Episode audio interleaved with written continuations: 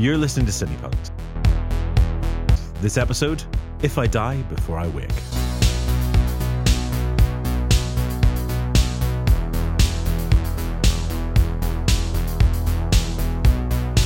I'm your host, Robert J.E. Simpson.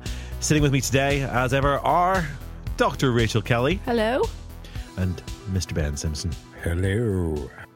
So today on the show, we are looking at the 1947 Orson Welles film, The Lady from Shanghai, starring Orson Welles and Rita Hayworth. And it's based on the 1938 Raymond Sherwin King novel, If I Die Before I Wake, which has now given our episode its title. See what we did there? Very clever. This is, you know what, let's start with the really, really obvious thing. My relationship with this film has changed an awful lot over the last 20 years, I guess, of watching it. I didn't like it at the start. I'm much better with it now. But my big sticking problem, well, you can probably guess, was the accent. Yes, the accent. Orson Welles is Irish with an O accent. Begara. Ah, jeez. When I start out to make a fool of myself, there's very little can stop me. If I'd known where it would end, I'd have never let anything start. If I had been in my right mind, that is. Yeah, so the guy lived in Ireland for a while. He lived in Ireland. No, let's take it further than this. According to the mythology, and when you're talking about Orson Welles, I think it's always a fairly safe assumption. Yeah, because he was a dreadful embellisher in terms of his life. A raconteur, a storyteller. If Orson Welles tells you a story about something, you're going to double check it with at least three people before you take it with anything more than a grain of salt. But Orson Welles tells the story that when he came here to Ireland when he was 15, 16 years of age, he arrived in Dublin and managed to convince a couple of very recently prominent theatre producers at the time to take him under their arm and employ him permanently. He was actually more important in the States than he was at that time. But I love the fact that, you know, he's such a shining talent that they took him under their wing instantaneously. They lived here for so long, and his Irish accent is appalling. It's like he's never even heard an Irish person speak, except somebody who was from Hollywood doing an Irish accent badly. That'd be Hollywood, California, not Hollywood County Down. Yes. Although their Irish totally accent. Also, a terribly bad Irish accent, let's be honest. Oi. Ben, how do you feel about Orson Welles' Irish accent? Moich. It was a bit keek now. That's the thing, like anytime you hear somebody doing an Irish or Northern Irish accent, obviously we are from damn loyal, so we are. That beautiful part of the world, where everything's green and that. Anytime you hear somebody doing an accent from here or down south across the border, you're like, you shouldn't really be doing that. You should probably get somebody from Ireland, that part of the world. Is this a problem that... Is this something that we should maybe be more of with actors anyway? That perhaps we should. I mean, actors use accents all the time. That's not unusual. Yeah. So, I mean, my first thing about this is I understand that the film is being made more or less on the back of Orson Welles pushing it through, and the fact he's able to get Rita Hayworth in, and it's not so much a passion project, but a project that he is on board with and is a driving force behind. Mm-hmm. Fine, okay, so maybe it has to be Orson Welles. He brings a certain particular something to the film as an actor. He brings a certain particular something to the film as a director. Why did they keep the character Irish? It makes no odds to the plot whatsoever if that character ceases to be Irish. Is any huge fans of the book going to be coming and beating down the doors of the cinema going, I demand Michael O'Hara's name be changed back to whatever, how dare you make that not Irish? I mean, just let the character not be Irish. It makes no difference. Well, like, he could have had that name and been ancestor of... Yeah, could be second generation Irish immigrants. You know, it's no reason why that character had to remain an Irish character in the face of the absolute inability of Orson Welles to pull off a convincing Irish accent. I suspect it's more to do with the fact that Orson Welles had lived in Ireland. He went, God, yeah, I can definitely do an Irish accent. How very dare you say that I can't? And yeah, I mean, if, at that point in Orson Welles' career, he's still the enfant terrible to a certain extent. He's sort of diminishing returns, but Hollywood hasn't quite given up on him yet. So maybe he did have the cachet to just go, screw you guys, I'm being Irish and you can't stop me. I just don't know, quite honestly. I mean, I guess, does his nationality code the character in some way, shape or form that you then look at him and perceive him in particular ways? I can't see that it does. Genuinely, can you? I don't. You guys? 1940s Ireland, being Irish in America in the 1940s probably means something a little bit different to how it does today. Yeah. It probably is a nostalgic stereotype. I guess that there's an element of that's mixed just. Does the drunken Irish stereotype exist at this point? Probably. Yes. As workers, as underdogs, maybe. Well, that was referenced in the movie anyway. Mm-hmm. Yeah, I think he makes a comment about intelligence as well. There's possibly the perception that being Irish meant you were a bit thick and a bit slow, and therefore, you know, you were a likely patsy because they could con you. You would just accept the stuff and wouldn't even realise. That makes it worse. That makes it worse. I mean, this is the thing. I have spent many, many years getting over this accent. Yeah. When I first saw it, I struggled so much that I didn't enjoy it. I couldn't not see beyond the accent. These days, I know that it sounds odd, but I just ignore it and I try and enjoy the rest of the film just for what it is. Well, I mean, I came to it as part of some work I was doing on film noir at the time. So I first encountered it before I actually really had much to do with Orson Welles as a director. I mean, Orson Welles as a director and actor, just generally a filmmaker these days, is probably one of my favourite filmmakers of all time. I mean, I would almost certainly have forked out money to see the guy direct a stage performance of a reading of the phone book. I genuinely love everything he does, and Lady from Shanghai, there's still a lot to love about it. The accent is a major stumbling block for me because I can't buy that character.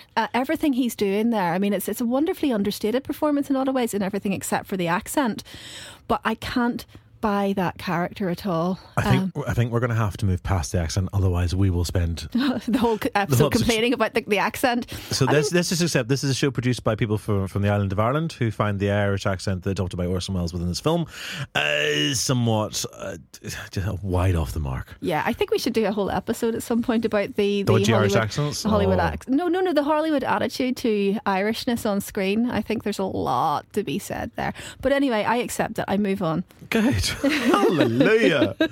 You did mention film noir, however. Yes. I don't think we've really talked about film noir on the pod before, have we, Ben? Maybe mentioned it in passing once or twice. I'm excited. Do you know what film noir is? Do you understand the term in any way, shape or form? Is it that kind of sort of, I don't know, educated guess would be a particular type of movie, sort of generally involving law and police and that, crime, effectively, they tend to be these sort of black and white movies. I mean, it's the black and white era when the term sort of comes into its own. But it's not just black and white. It's very, very, very black, very, very white. It's I suppose actually in terms of sometimes the plots as well, it's very black and white. Well, it's essential. I mean, it is effectively about the darkness that lives in the heart of all men, and the sort of the metaphorical darkness being turned into visual darkness. I mean, they're beautiful films. When you see what's actually being done artistically with these films, I love the sharp contrast between light and dark. That just really, really works for me visually. They have a lot of problems ideologically. They come from a really dark time in the American psyche, and they're specifically American films. I mean, the cycle arguably begins in 1941 with the Maltese Falcon. There's some arguments that it starts a year earlier than that. The Maltese Falcon with Peter Lorre. The Maltese Falcon, and then it ends with Touch of Evil in 58. 58. You knew that one, Ben. I do know this, and I know how long the film noir cycle is, and I can't believe I couldn't remember that. But we did watch that one. Yeah, it's brilliant, and I love that film. I love it. It's probably my favourite film noir. But they are essentially crime dramas. They're often dark films about often dark with a gangster element. Well, they don't have to be, because Mildred Pierce is a family drama. Oh. But it's still a film noir. The visual style is very influenced by German expressionism. So again, it's that what they call chiaroscuro lighting. It's again the dark blacks, the lights. You'll often see odd camera angles, particularly in an Orson Welles film. Orson's very good at doing stuff that looks a little bit different and more interesting. Talking of film noir featuring Orson Welles with crazy camera angles, watch The Third Man. Watch the sequence with them running through Vienna and count the amount of times that the camera is skewed at an angle, okay? You can't do it. You literally can't do it. There aren't enough numbers in the world. The Third Man is a film that we are going to come back to. I love The Third Man. You will have heard me, Ben, talking about this in one of our project ideas. Right. Mm-hmm. Okay. So, we can't say more for our listeners at this stage. Right. But there is a plan. But it's a type of film that is really about looking at wickedness, and it's basically about looking at wicked women as well. So, have you heard about the concept of the femme fatale, Ben? No. Okay. She's basically a woman who is very beautiful and knows that she's very beautiful and uses that beauty and sexuality to get what she wants. So she lures our hapless hero, who's often very flawed himself, but she lures him into a situation where he is kind of obliged to commit an act that he doesn't agree with, or he ends up in a lot of trouble. She generally ends up dead. Can you see a parallel? Can you see why this might be regarded as a film noir yet?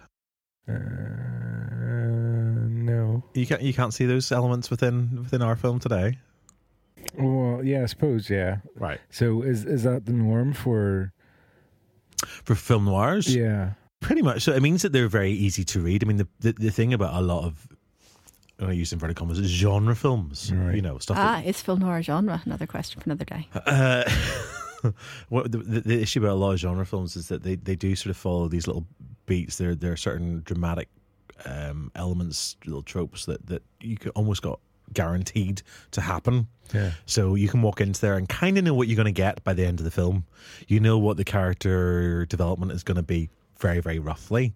Obviously, each of them takes its own little joy from the way that the plot is particularly weaved, particular actors' performances, little details like that. That's where the joy comes in them. Mm-hmm. You know, it's the same way we talked. We were having a conversation earlier on about James Bond films. Yeah.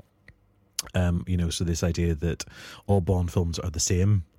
You kind of know what you're going to go into when you see a Bond film, but each of them is different, and they are the same, but they're also very different. And film noir, in to an extent, is the same. Same way, like certain horror films follow certain things, certain musicals follow certain things, certain tropes. That makes sense. Yeah. Okay. Yeah, I mean, they're deeply misogynistic films. They're films with a clear sense of the threat that women pose all the way through. There's kind of socio-historical reasons for that. I mean, they start. 'Cause women are evil. Sorry? Because women are evil. We actually aren't. We just want you to think that so you'll fear us. They start during the war period when women are being urged to step into the traditionally male workspaces because the men are being called up to fight. And there is this sense, and this is all something that's identified sort of after the fact. It's not really something that anybody notices happening at the time, but there's a sense in which women are moving out of the domestic sphere and maybe emasculating the male sphere somewhat. And then once the war ends and we need to get women out of the workspace back into the home so the men can have the jobs again, the women kind of don't want to do that anymore. They've seen what it's like to have a bit of economic independence and they kind of want to stay working now. Yeah. So film noir comes out of that period of real deep uncertainty and real social upheaval, and it's something that, you know, the French, it's a French term obviously, but it comes from the fact that during the war, during Nazi occupation of France, American films aren't being viewed at all. So all of a sudden liberation happens and all these films arrive en masse, and you know the French have been used to seeing these lovely screwball comedies from America, maybe a bit of Western every now and again, and all of a sudden they're watching these films going, good God, America, what happened? Everything got so dark and miserable and nihilistic. Yeah. And that's where they get this idea of film noir, and they are the ones to identify it as being a separate type of film, and that's where Lady from Shanghai comes in. And it's not the noiriest of noir films. I mean, it's got lots of noir. It's a bit bright, really, to be noir. You know, it's Acapulco. Noir being French for black. Yeah. So I guess also, I mean, not just black, but also shadow, I think. You know, when you think about these are films that are very much in the shadows. This film in particular. And, you know, that film is full of shadow. It's also full of really, really bright sunlight. They spend a lot of time on a yacht. Well, yeah. On Errol Flynn's yacht, yes. With his beagle. Mm-hmm. The dog that randomly turns up in Elsa's arms is Errol Flynn's dog, because it was his yacht. What are your thoughts on sort of the visuals of this film? It was all right. Like, okay, let's take this a different way. Okay, so I think the only exposure you've got to Orson Welles before this really was A Touch of Evil, which I don't know if you recall. It's been a few years. Was that the one with the long shot at the start? Yes. That's the one, yeah. Charlton Heston playing a Mexican. Yeah. In some interesting casting. Okay, so you remember that film, and he plays the rather grotesque... The wee town that's on the border. That's the one, and he Orson Welles plays the cop, Hank Quinlan, who may or may not be good depending on your point of view. Yeah. Oh, that's nice that you made some kind of reference to the fact that you and I have arguments about the goodness or otherwise of Hank Quinlan all the time. So, you know, if you take those two films as a comparison, I mean, just interested in sort of your take on it. Well, so you mean from like a sort of cinema shot? I mean, Rachel, I suppose the thing is that Rachel and I, we were used to doing this, and I'm always interested in, and we've seen these films so many times now. Yeah. I'm quite interested to hear what somebody who doesn't know these films so well, who doesn't have the educational brainwashing that we have, and seeing how you respond to it. Because I remember how you responded to Touch of Evil, and you know, you seemed more positive than I was expecting. Yeah, well that shot at the start of Touch of Evil was like, that's crazy, because that like was one take. Mm-hmm. You know what I mean? To get all that lined up, and you know that's holy crap. Yeah, we've worked on sets together. We know how difficult it is to get two people to do the same thing at the time. Yeah, yeah. Everyone's timing had to be spot on for that. But in this, it seemed a bit more choppy. Mm-hmm. Like, looking, if you compare that, you know, whenever he spoilers, he gets caught, and then in the court they're about to file whether he's guilty or not, and then he takes the pills. Yes. And then does that acting and the fight scenes and all that, which were also very choppy. Like, and then he runs. Mm-hmm. Like, you would have thought that he would have tried to do something similar, you know, with that long shot, more of a following thing, but that just seemed very, you know, choppy. It's like, oh, I'm going to walk past here, and then she's going to come out of here, and then I'm going to run over there, and then she's going to go, you know, it was like backwards and forwards between the two characters. I thought it would have been, you know he might have came up with something to... I think this is why, I mean, so you watch them in sort of reverse order. Touch of Evil is 58, this is 47. So this is... This is earlier. Earlier? Ah, right. So his cinema is changing, and part of the reason that people... talk about that Touch of Evil sequence so much is because it does feel like it's quite revolutionary, even though it's not the first time a long take has been used on screen. It has a lot of power, and its choreography is amazing. Like, I don't remember any longish sort of in this one. Shots in this one, there's not really. However you remember the sequence at the end in the funfair? Yes. That was, and there was originally a ton more footage shot of that. Now that, I completely agree with you. You mean the bit where he gets up and he's in the fun house kind of thing? Yeah. And he's trying to Basically, he's going down the helter-skelter and he's in the Hall of Mirrors and stuff. Yeah. We actually don't know what else was shot because the studio, as was its way with Orson Welles, freaked out and recut it. Yeah. And that footage is considered lost. So I reckon there's probably a lot more Wells in that film originally. Mm-hmm. And I think where you see the Wellesian directorial excess in this, I think it's definitely in that funfair sequence that we don't have anymore. It's in the decision to shoot on location in Acapulco, which is kind of not really done. You just go, sod it, we're going to Mexico. Well, that's a very Orson Welles thing to do. Very Orson Welles thing to do, just piss away the budget. It would tend to be shot on a soundstage. I mean, you can fake Mexico and California. It's not that far away. Yeah. But no, Orson Welles has to take people to the location, which I think is beginning to freak the studio out slightly anyway. Also, he cut Rita Hayworth's hair, which they weren't keen on. They cut it and dyed it blonde. The studio were very upset about that, deeply upset about that. You know the bit whenever he's up talking to George, is it? How'd you like $5,000? What? That's what I said, $5,000, fella. And what do I have to do for it? I'll fill in the details later. Meanwhile, think it over, Michael. It's $5,000. It's yours. All you have to do is kill somebody. Who, Mr. Grisby? I'm particular who I murdered. And you see that shot looking over the sort of... Over the bay? Of the bay and the islands and stuff. You know, like, I don't think you could have recreated that. No, but this is one of the points that I sort of made, that even for that, that's quite a lot that's played in shadow. Yes, yeah, there is sunshine there, and you can see that it's this beautiful location. Yeah. But you watch the way that the light is on both George and Mike, and there is a lot of shadow on them. We're not seeing them brightly lit by any stretch of the imagination. Yeah. There is something really menacing about every single shot in this film. Now, I mean, Wells... talking to Peter Bogdanovich about the construction of this film, did say that the bits that he was least happy with were the opening sequences in the park. Like for Wells, he just thought they were very, very pedestrian. He wasn't happy with the way the film had been scored, ultimately, and not all the cutting decisions he was happy with either. But for him, that just doesn't work, and I kind of agree. That's where I struggle the most. Once they get beyond that really meet-cute... it actually becomes a much more interesting film. The dynamics are more interesting. There's an awful lot there that I love. I do totally agree though with what Ben's saying about the courtroom scene. I mean, the only way that feels Wellesian to me is the kind of the farcical side of it. He's kind of trying to poke fun at the sort of solemnity and sort of pomp of the...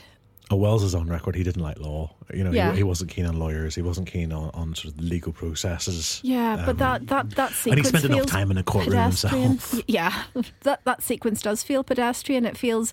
And am I right in saying that he wasn't terribly, terribly excited about this film? He doesn't appear to have been totally, although again, there's the problem with the mythology and him recounting it. This after the fact of it being taken away from him, of course, at which point then he doesn't have the film that he wanted to create anyway. So the chronology of it is a little bit confused. I was trying to dissect it this morning. Oh, that's right. That's the story. He supposedly picks up the book. He's trying to pay a bill or something to get his stage complete his stage show. He's doing Around the World in 80 Days. Yes. He's run out of cash. $50,000 to finish that. And he's going to have to close it otherwise. And he's trying to get the money from the studio. And he apparently pitches to them on the fly a book that he sees lying around. Now, given Orson Welles' record on playing fast and loose with the truth, that may well be bullshit. It is. Who knows? Is it? You reckon it is? It's pretty much bullshit. Producer William Castle, who is better known as the director of sort of schlocky horror films. Serpent of the Nile, magnificent film featuring a gold-painted Julie Newmar. Everybody should see it. There we go. I didn't think you'd know who William Castle was. He directed Serpent of the Nile. It was one of the films that I studied for my PhD. There you go. There you go. But William Castle had apparently originally picked up the book and he'd pitched it to Wells, and they'd had a chat about it, and basically the way the conversation supposedly went was that one of them was going to produce, one of them was going to direct. They weren't quite sure which way it was going to be around. And Castle had been trying to pitch it to different studios, and the studios basically weren't taking it at all. And at some stage, Wells has gone in. The suspicion is after the rights had lapsed to the book, which Castle had acquired. And Wells pitches it, and he gets offered the money there and then. And he then says to William, it's great, you know, we're going to get to work together, you know, you're going to be executive producer, but part of the package is that I get to write, I get to star, I get to direct, and I get to produce it. I mean, this is a whole, you know, we've talked before about auteurs, we talk about this very regularly, this was a whole auteurial package. Wells is a control freak as well.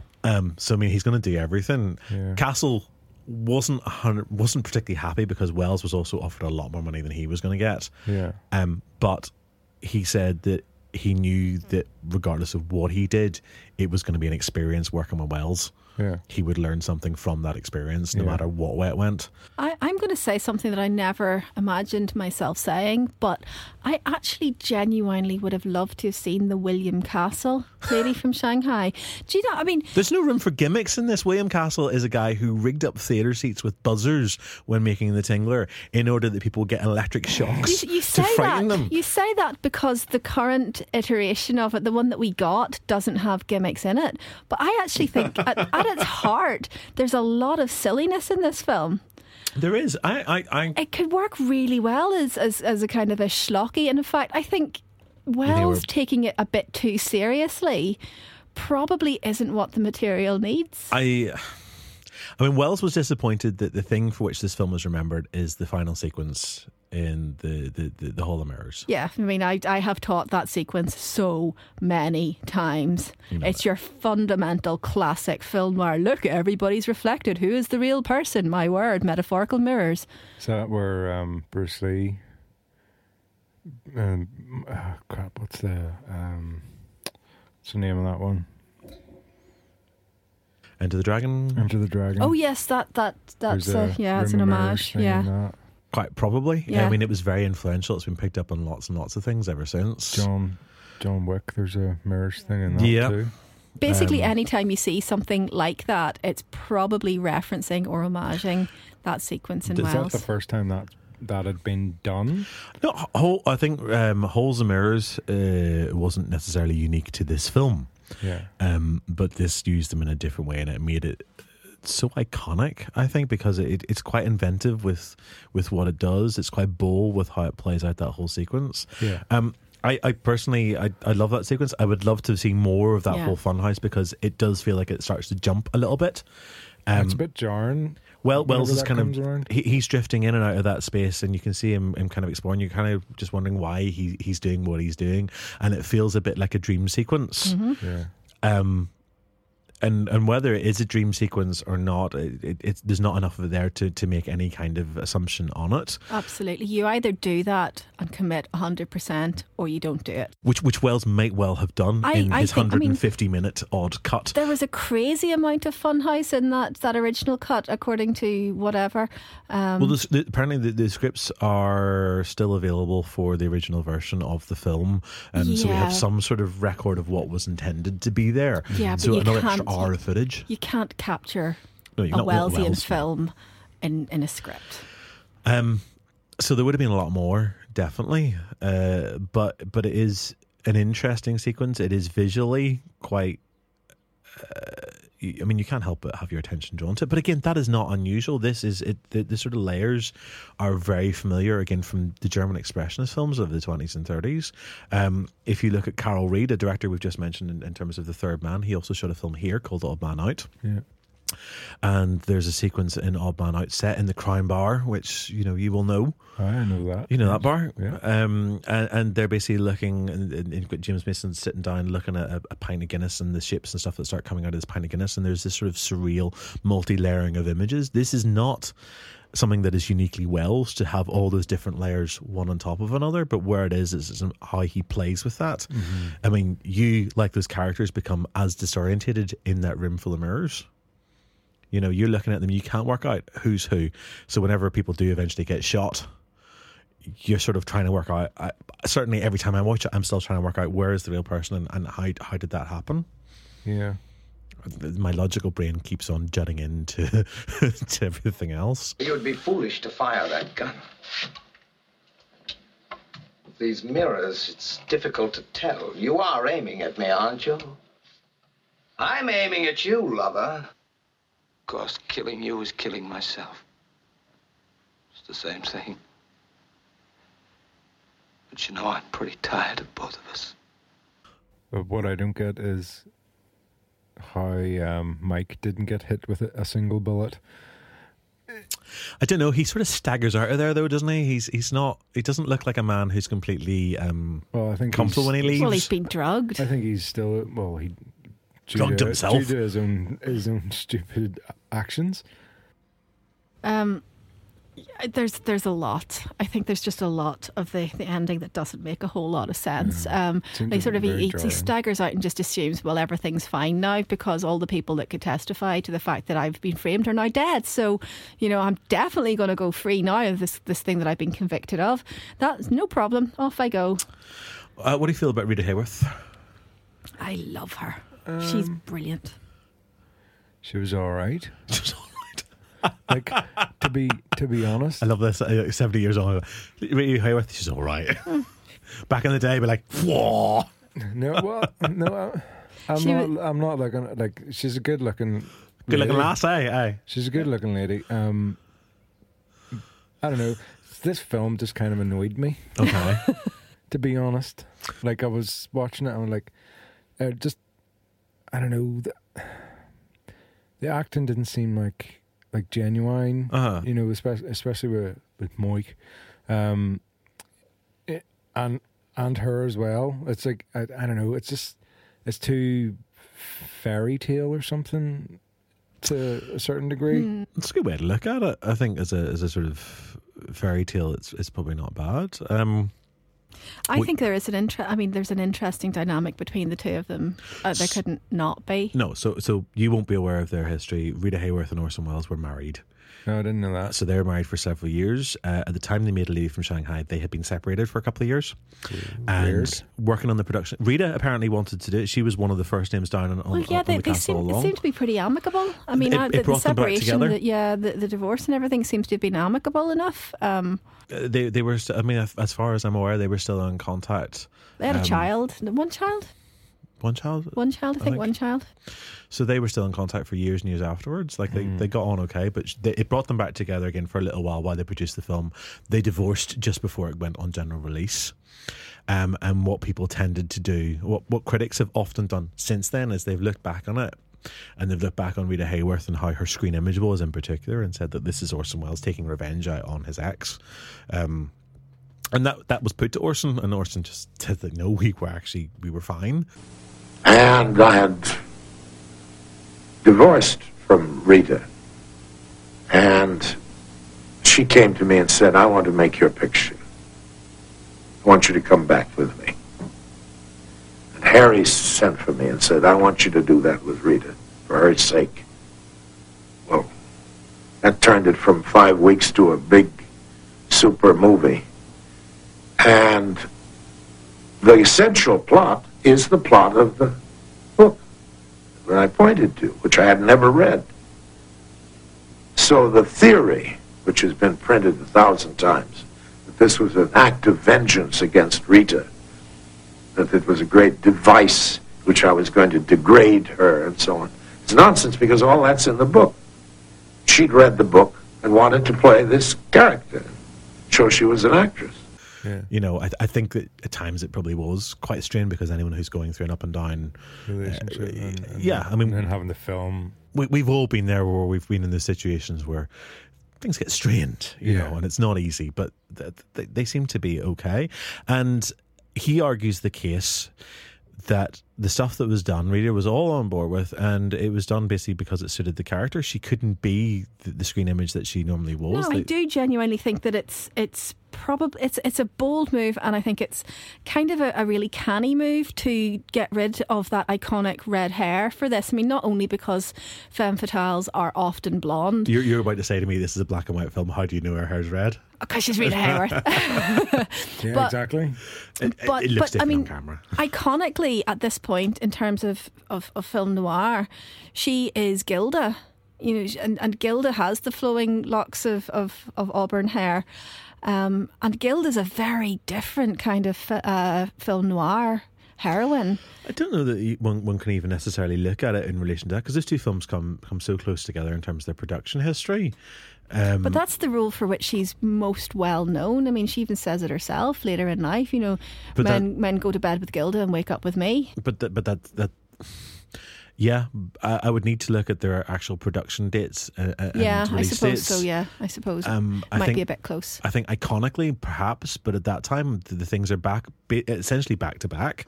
I don't think there's been enough time between the two films for that to be cemented as the iconic Rita Hayworth role. No, I think that's probably fair enough, but...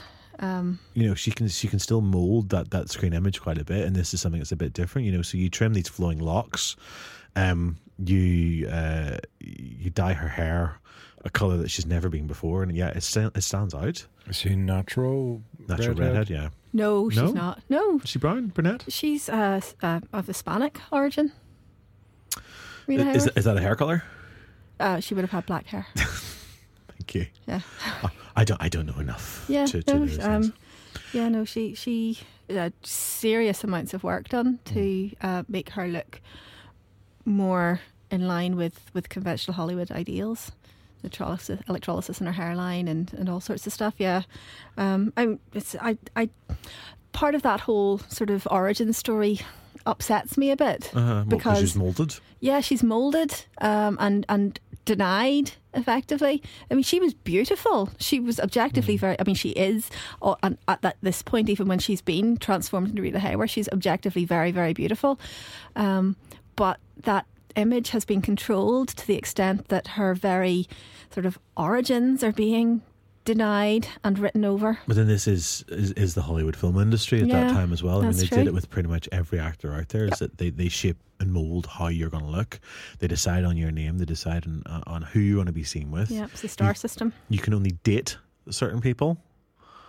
Really? Oh yeah. I mean, it's total and absolute control. They do similar things over in Britain later on as well. Whenever the British film industry is getting up and going, the studios will take control of what you do and how you are seen, and it still exists today. Some people are more resistant to it. There's a little bit more independence, but a lot of what you see, you know, if you think about it, if you look at it, it doesn't. You know, you can't subject it to too much scrutiny, but decisions are made regarding these people's lives. It is very, very strange. But that is how it was. Didn't know that. But I think she's... I actually really like her in this. She's captivating. I think it's quite bold to have her do that song, which is pretty striking when she sings. It's on not the her boat, singing, so. Of course.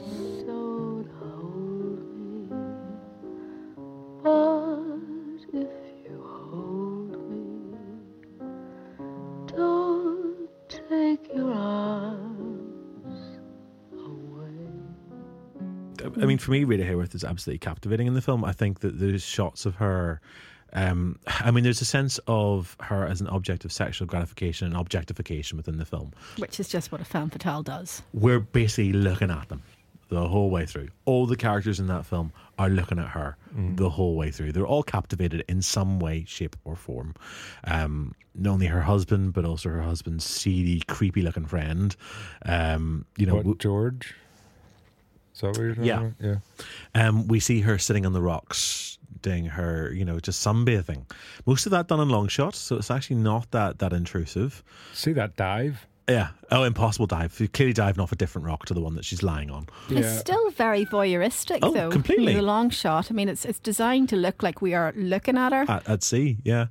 But that shot where she's actually lying on the decks of the ship itself, and she's, you know, they got this the kind of rather sexy hypnotic song, and that glorious, glorious close up of her face. You know, she just fills the screen and. I suppose it's also an awareness that at the time, because people have this impression of her, because they're going to see her as much as they're going to see Orson Welles, probably more so to see her than they were to see Orson, to be fair. Right. There's actually a payoff in the sense that you do get to see her face filling a screen. you know, like this image, you know, 40 feet tall that you're going to see in a cinema and just be suckered into it. See, Orson? Yeah. It's, the whole way through that movie, I just felt like he had just one expression. Yep. That's not unfair. One level. And there was no dynamic. Like, I'm glad you've seen other Orson Welles films, though, so you know that he's got a bit of range. Yeah. He's actually a magnificent actor. Mm. Like, it was just this monotone. I think it's the accent, but also... I'm a depressive little Irishman that has killed the man, you know? I don't know if you notice as well, but a lot of the dialogue in the film is dubbed. Yeah. Which is also one of Orson Welles' favourite ways of working, was he would shoot a lot of the stuff mute and then he would dub it all later, because this comes from his days working in radio. Yeah. When you worked in radio, you had total control of the performance. But I suppose arguably... like what we're doing today, you know, you have total control about how we sound on the mics and stuff. Yes. But it's exactly what he did and why he loved that as a medium. You know, he could control every bit of it. Whereas when if you're filming and you're filming on location, yeah, you know, well, sound is it's going to be awful. We've all been on sets. We all know the dangers of, you know, when you're on location and you've got cars going around when they shouldn't be there, airplanes flying overhead. That's the thing. Whenever the guy was playing the jumbo guitar, I was like, he's not playing that. It's completely different and it's completely risky and there is no control and you're so open to the elements, and that's not Orson Welles' way of doing things. As Rachel says earlier, he is almost like a megalomaniac. He likes almost his control. I think every now and then he's willing to give it to somebody else. Plus, you got like the technology wouldn't have been there for tie mics and then, you know, booms. That's and it. All that. So the technology hasn't yet caught up with where we can do today. So there are limitations as well. At least it means the dialogue is uniform. You do get to hear it pretty much at the same level. Yeah. You know, it's not like we go into other. You know, sometimes you go into a film and it's all over the place. Yeah, there were some parts in it where just because of my sound brain works, you could tell that it was different, like overdubs being used, because the mic, whatever mic they were using, different placements must have been different, or the person was maybe off axis, or you know, talking away from the mic. That was a good example there, Ben. Yeah, I thought of it. You know, so you can kind of tell it's been overdubbed and that. So it is kind of interesting in a way that even with that and with that total control, that he doesn't have more range within the part. But I actually don't think this is really Orson Welles' film. Yeah, the film is not about him. It's Rita's film.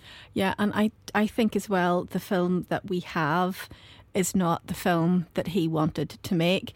I think the bits that we have are the bits that are the most conventional.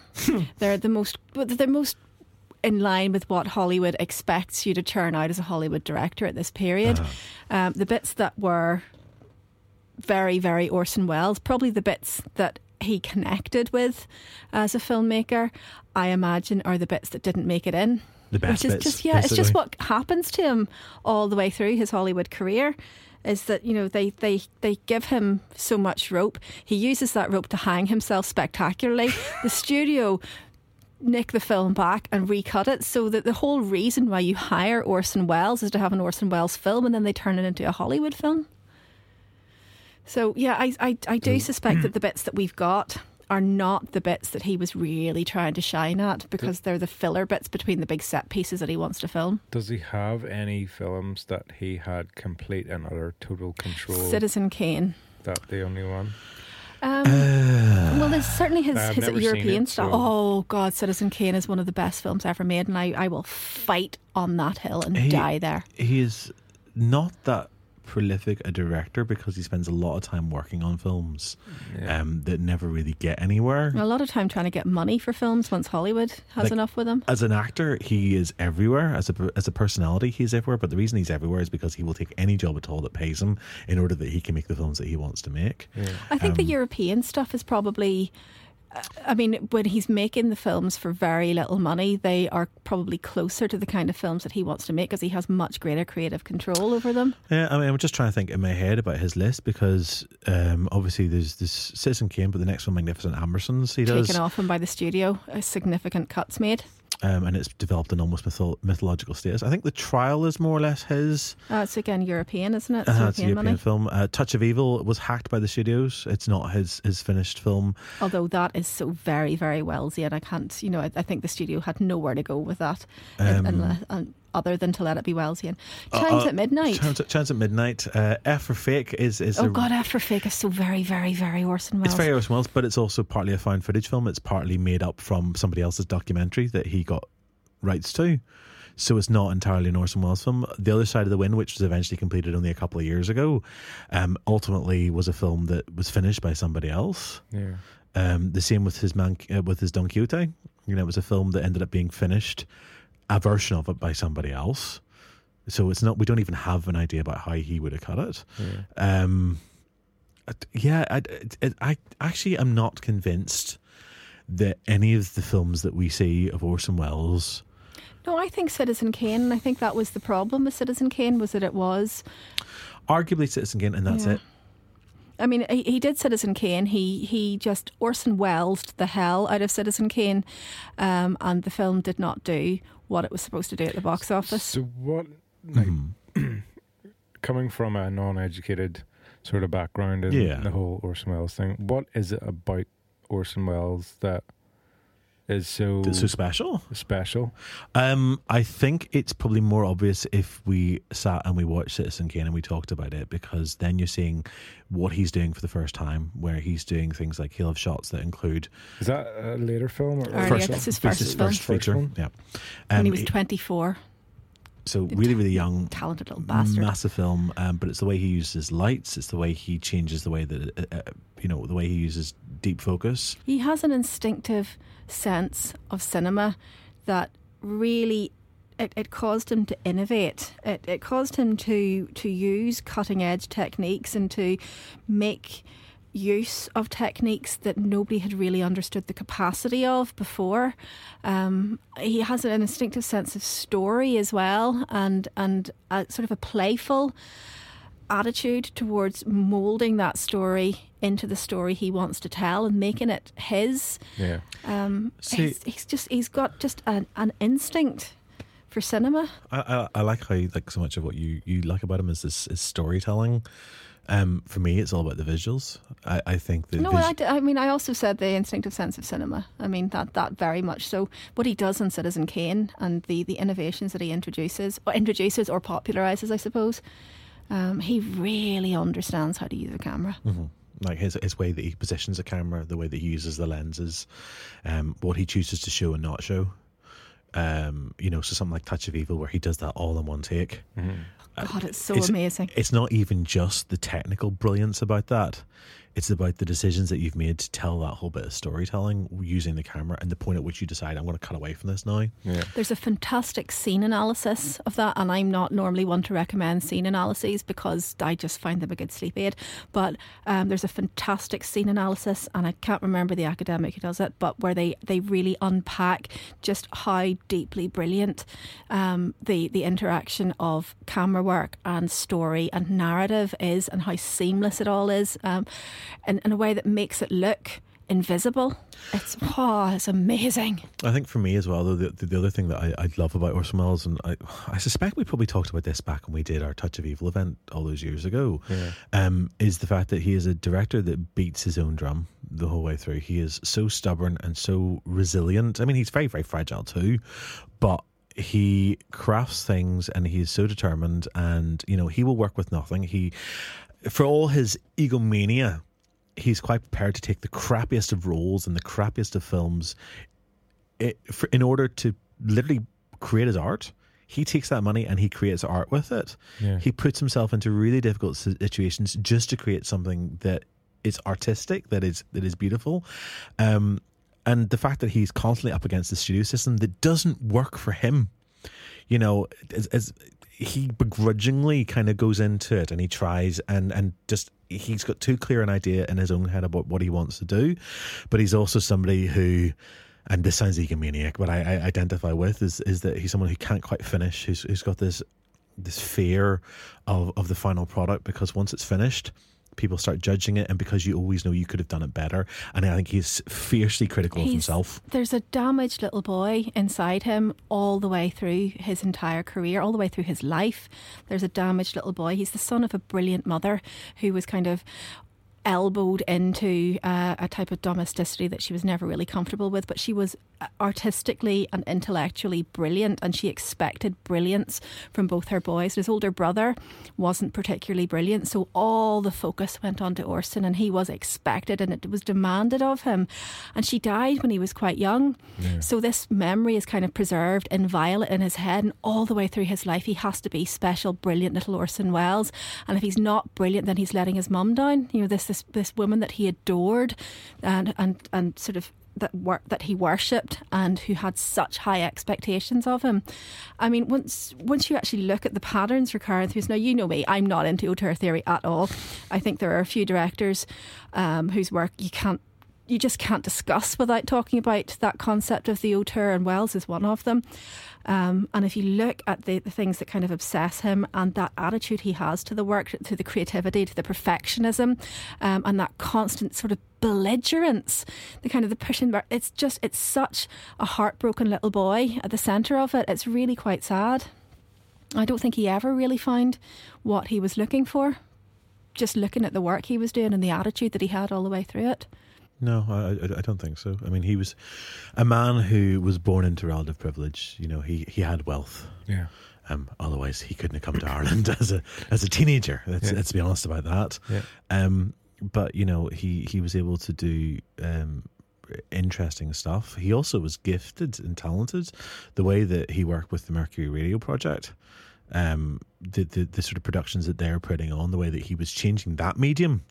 It's Orson Welles that does the adaptation of War of the Worlds in the 1930s that plays on the radio, where people apparently thought it was an alien attack. Yeah. I mean, that is something that even if you have never seen an Orson Welles film, you're probably aware about that story. Yeah, well, yeah, I've heard about that, yeah. Which is, again, almost certainly an Orson Welles exaggeration. It's a great bit of publicity. Yeah. It may be true to a tiny extent. A couple of crazy people crazied. The entire of America did not think they were under alien attack. Well, you never know. They probably were. But I mean, he does it on radio. He's pushing the boundaries when it comes to theatre. He's pushing the boundaries with this. But he was so confident as well, I think. No, I don't think confidence is the right word, but I think he was aware of his own abilities. Yeah. And I think he knew he was gifted in the arts. He's been told since he was old enough to walk that he was gifted in the arts. But it's a lot.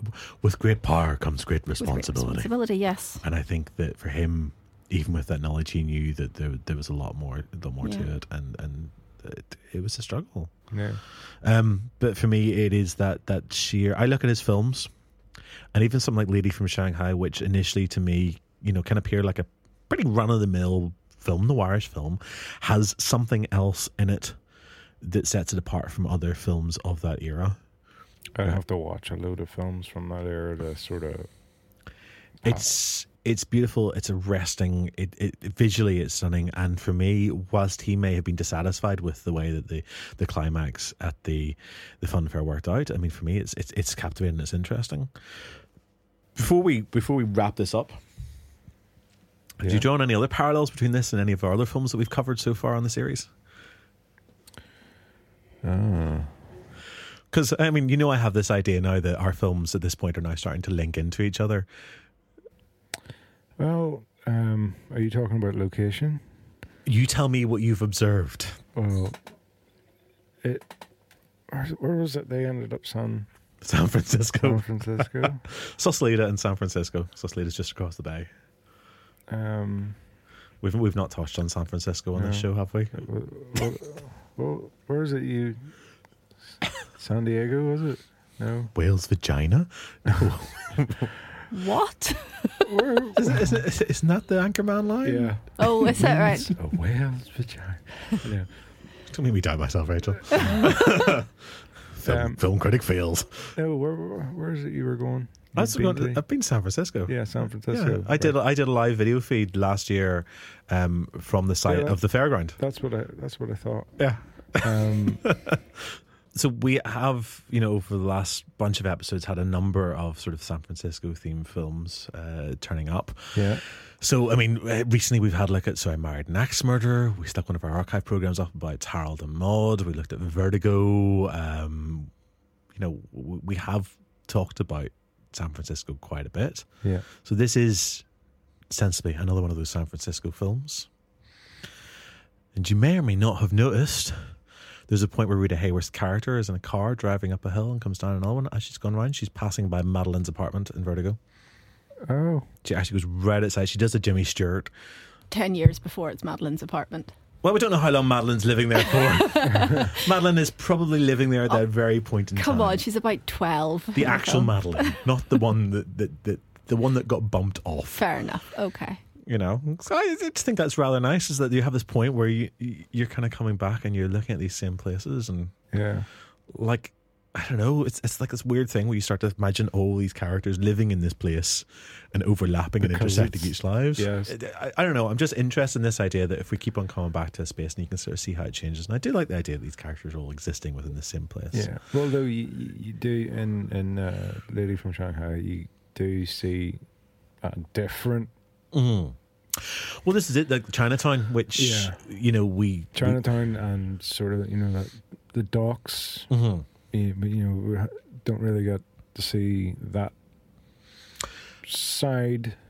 No, although your man works in the docks in Vertigo, because we see him in the apartment and all that stuff's happening now. Yeah, but we don't really get into them. He's an owner of a shipyard, but we don't actually see the shipyard. Yeah.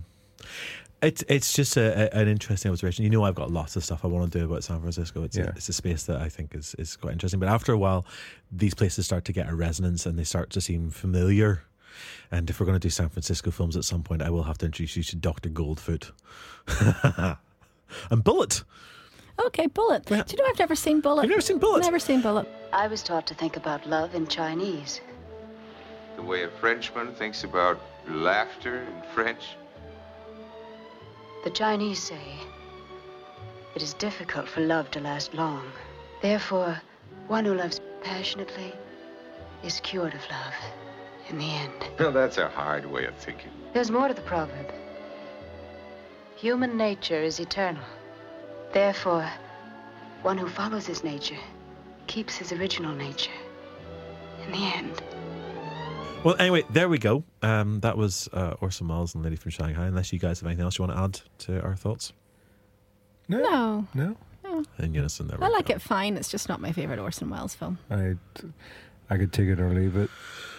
It's not... That's just the one-dimensional sort of acting. I don't know, it's probably too harsh, but it just kind of annoyed me. It's how you respond to it. How you respond to a film is entirely valid. Yeah. We're not telling you how to feel. I'm going to like it more and more every time I watch it. Weirdly. I've seen it, I think, 3 times in the last year. And each time I've got something else out of it. I had never noticed the Madeline's apartment until the last viewing. Yeah. So it is one of those weird things, is that the more stuff the more you come back to something, the more you see, the more you kind of get along with it. But look, I think it's an interesting film. I think even a bad Orson Welles film is worth looking at, and there is always something you'll get out of it. I don't think there's such thing as a bad Orson Welles film. There's just less good Orson Welles films. There's certainly some bad Orson Welles performances, but that's a pod for another day. Okay, that's a pod for another day. As ever, thank you, Ben. Thank you. Thank you, Rachel. Thank you. Thank me. Thanks, Robert. Thanks, Robert. Oh, that was nice. Not prompted at all. You will catch us on social media. We are on Twitter and Facebook as CinePunked. You'll find us on Instagram as CinePunked Film, and our website is www.cinepunked.com. Hopefully, if this is your first time joining the podcast, you will have enjoyed it, and you might leave us a little review on iTunes or subscribe. Definitely should subscribe. We've lots more episodes out there, and we do other things as well. So have a look on our social media and our website, and you'll find out all more about the CinePunked project. Until the next time, bye-bye. Bye. Bye. Goodbye.